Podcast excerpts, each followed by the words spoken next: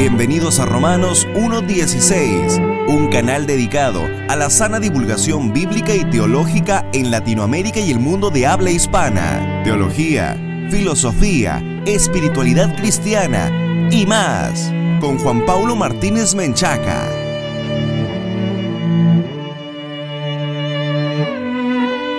Bienvenidos estimados amigos y patrocinadores, yo soy JP Martínez de el podcast de Romanos 1.16. Les envío un gran, gran saludo a cada uno de ustedes y gracias porque este es el programa que es por el gran amor que nuestra audiencia nos ha tenido en los últimos años y damos muchas gracias a Dios por la oportunidad de poder conectarnos una vez más con ustedes. Este episodio se titula Las doctrinas de la desgracia Así como hay las doctrinas de la gracia famosas entre el mundo calvinista, pues también hay las doctrinas de la desgracia.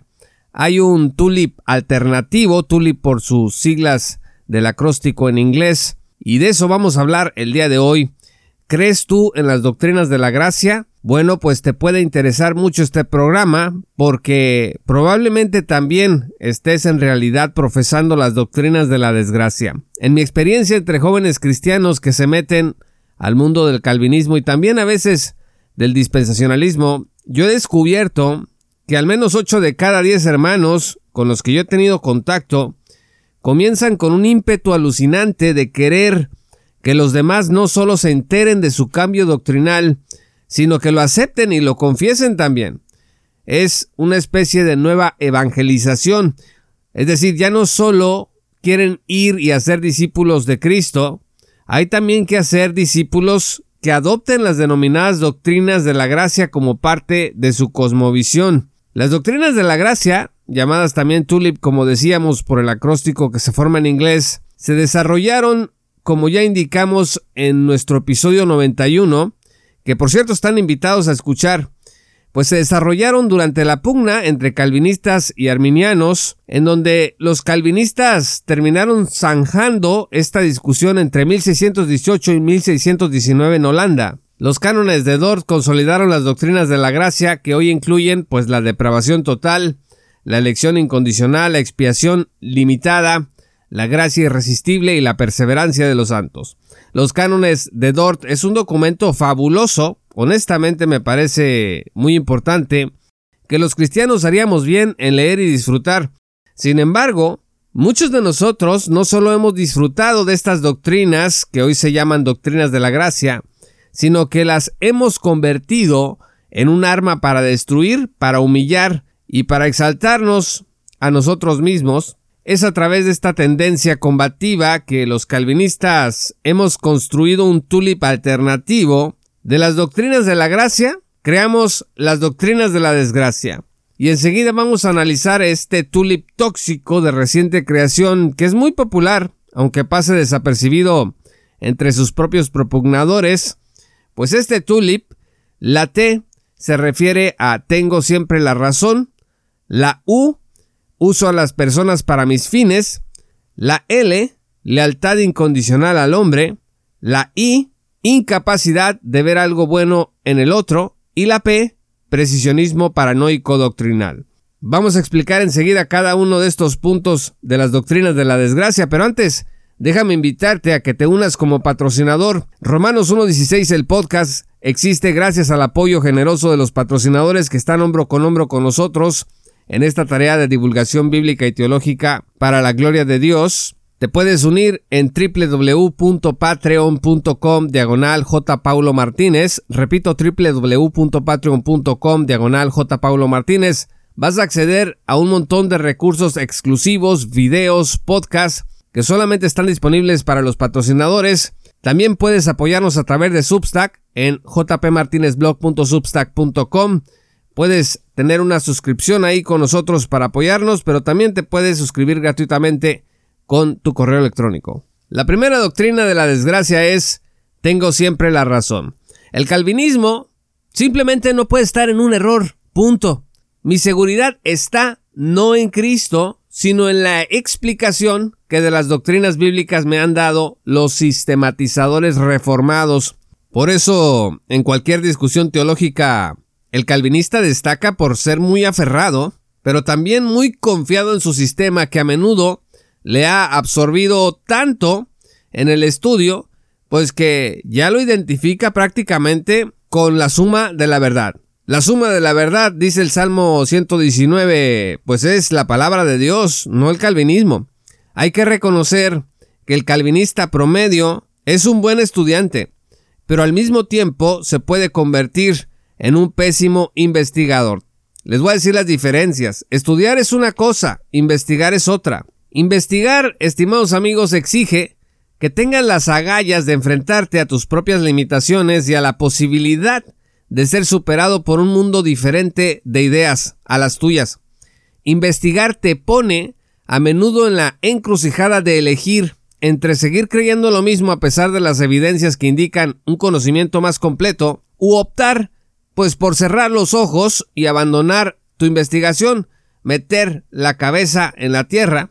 Por si fuera poco, a nadie le gusta estar cerca de gente que siempre tiene la razón, a menos de que uno haya desarrollado una pereza espiritual e intelectual tal que pues simplemente vivas cómodamente sin ser desafiado y sin crecimiento. La segunda doctrina de la desgracia. Uso a las personas para mis fines. ¿Qué tal? La manipulación de otros no es exclusiva del calvinismo, vamos aclarando eso.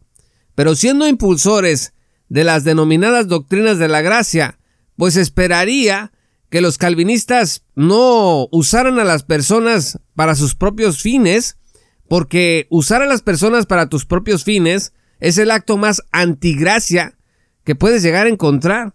Organizaciones calvinistas de gran prestigio han caído en escándalos de abusos en los últimos años. Lo impensable se hizo realidad. Los que enseñaban la gracia, los que cantaban sublime gracia del Señor, pues ahora resulta que son encubridores de abusadores o acosadores directos de niños y mujeres. También se han documentado casos de intimidación y corrupción. La pregunta es, ¿cómo es que las doctrinas de la gracia se han vuelto una herramienta de abusadores? Vamos reconociendo que cuando tú hablas de la gracia de Dios, de su poder soberano y de su elección dentro del sistema de las doctrinas de la gracia, pues impactas a mucha gente. De pronto pues parece que eres el que tiene la verdad en la mano, los, todos los pelos en la mano. Pero lo mismo puedes usar ese conocimiento para hacer que esos hombres que confían en tu juicio hagan lo que tú quieres o piensen como tú. Segunda Corintios 11 versículo 14 dice, y no es maravilla porque el mismo Satanás se disfraza como ángel de luz. Por tanto, no es de sorprender que sus servidores también se disfracen como servidores de justicia, cuyo fin será conforme a sus obras.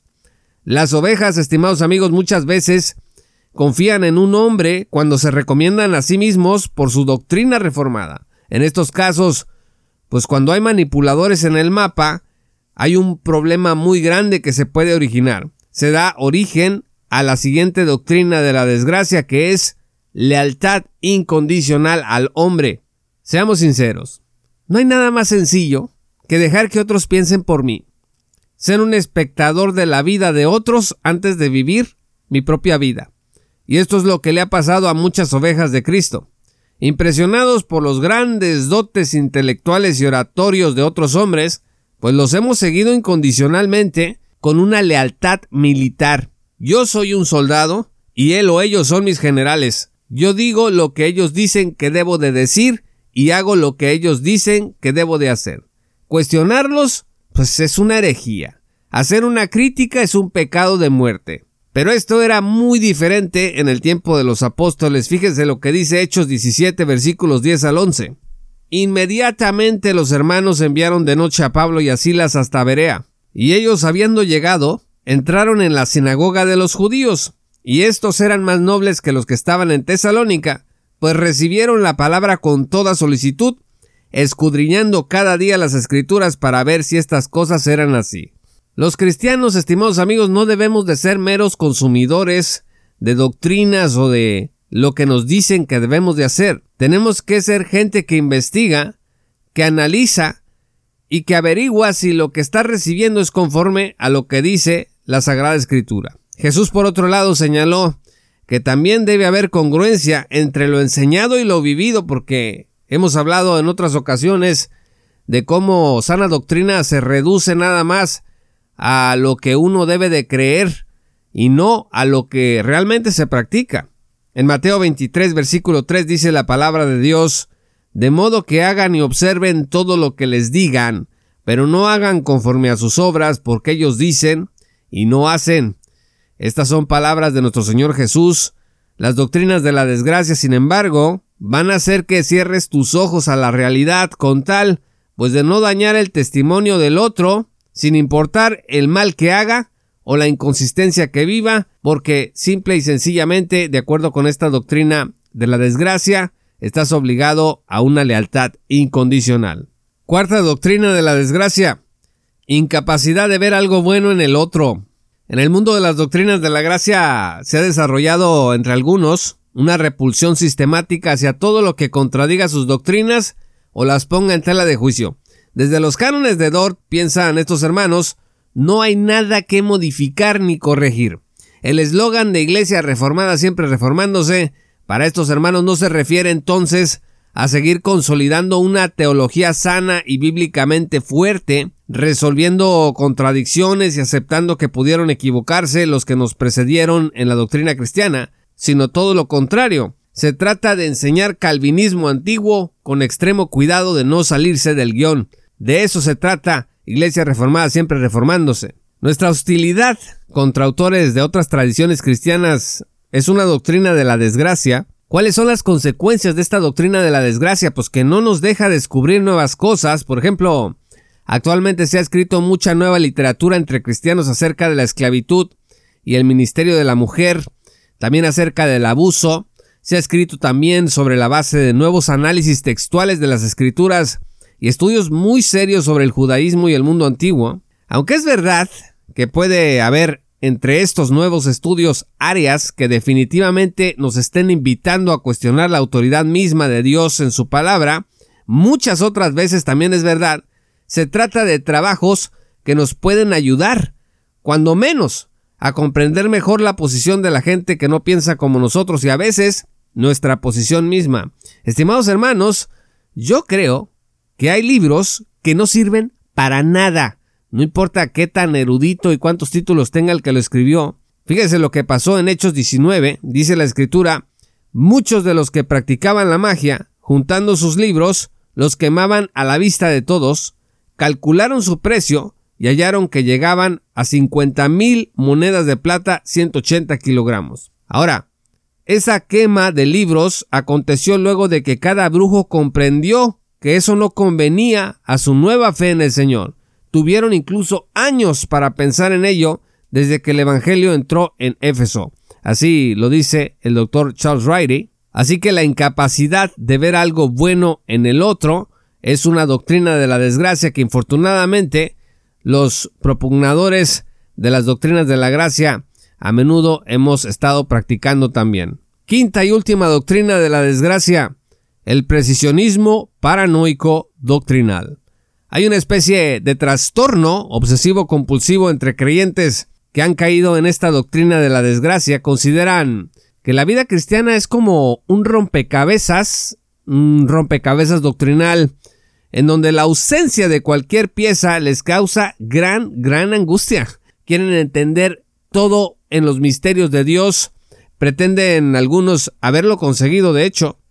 ¿Cómo jactarse de ser calvinista y no tener una respuesta precisa para todos los asuntos posibles? Y así se meten en la carrera por responder la mayor cantidad de desafíos a su estructura doctrinal. Por eso ves calvinistas populando en todos los debates de un montón de materias, no nada más de teología. Ahora hay mucho calvinista metido en la discusión política, triste calidad de muchos de estos encuentros, Déjeme contarle una anécdota rápidamente. A James White, un popular apologista cristiano, le preguntaron hace tiempo en un programa que si Dios había decretado en su soberanía la violación de un niño. El entrevistador lo acorraló porque el doctor White, pues como que no respondía si sí o no, pero el entrevistador eh, usaba las propias eh, doctrinas calvinistas de la soberanía y el conocimiento de Dios para presionar al doctor White y que se definiera. Y pues éste no tuvo más remedio que responder que sí, que Dios había decretado la violación de un menor en su consejo sabio y soberano. Imagínese usted. Por otro lado, es popular la burla en el mundo cristiano a Joel Austin, quien en una entrevista dijo no saber si los de otras religiones se iban al infierno. Dijo, no lo sé, solo Dios conoce el corazón. Y bueno, esto no le gustó a muchos cristianos que le dijeron, ¿cómo no lo vas a saber? Dice la escritura, yo soy el camino, la verdad y la vida. Así que aquí vemos dos extremos, el de James White y el de Joel Austin.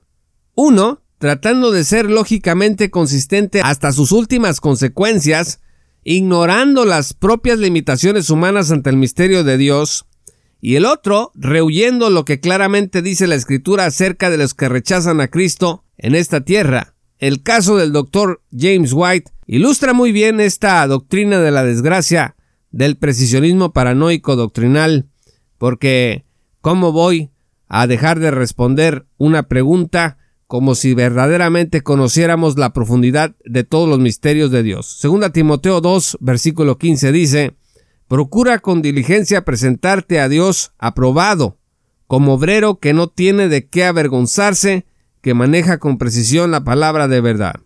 Hay que manejar bien la palabra de Dios. Tenemos que aprender a interpretar correctamente la escritura. Pero también dice el apóstol Pedro que hay en las cartas de Pablo cosas difíciles de entender que los ignorantes e inestables tuercen, como también tuercen el resto de las escrituras para su propia perdición. Aquí dice que los ignorantes llegan a torcer las cosas difíciles que dice el apóstol Pablo. ¿De dónde sacamos que no hay ignorancia o cierto grado de ignorancia en nosotros? Por muy calvinistas que seamos, hay cosas difíciles de entender hay cosas que no sabremos con precisión en esta vida. Tenemos que aceptar que hay asuntos que solo le pertenecen al consejo de Dios. Deuteronomio 29:29 dice que las cosas secretas pertenecen al Señor nuestro Dios, pero las cosas reveladas nos pertenecen a nosotros y a nuestros hijos para siempre. ¿Para qué? Para que guardemos todas las palabras de esta ley. Estimados amigos, las doctrinas de la desgracia son una perversión de las doctrinas de la gracia que acaban por eclipsar esa gracia de Dios que supuestamente tienen nuestras doctrinas calvinistas. La gente se va a dar cuenta de cómo los predicadores de la doctrina de la gracia no tienen gracia alguna o les falta muchísima gracia para hablar de ella. Si has creído alguna de estas doctrinas de la desgracia, estás a tiempo de cambiar, porque a Dios desdibujarlo en el nombre de su propia gracia, pues imagínese, es algo que no acabará nunca bien. Ánimo, otro camino es posible precisamente gracias a la gracia y misericordia de Dios. Gracias estimados amigos por escuchar este programa. Yo soy JP Martínez de el podcast de Romanos 1.16. Recuerda unirte a nuestra gran comunidad para que estos trabajos sigan adelante.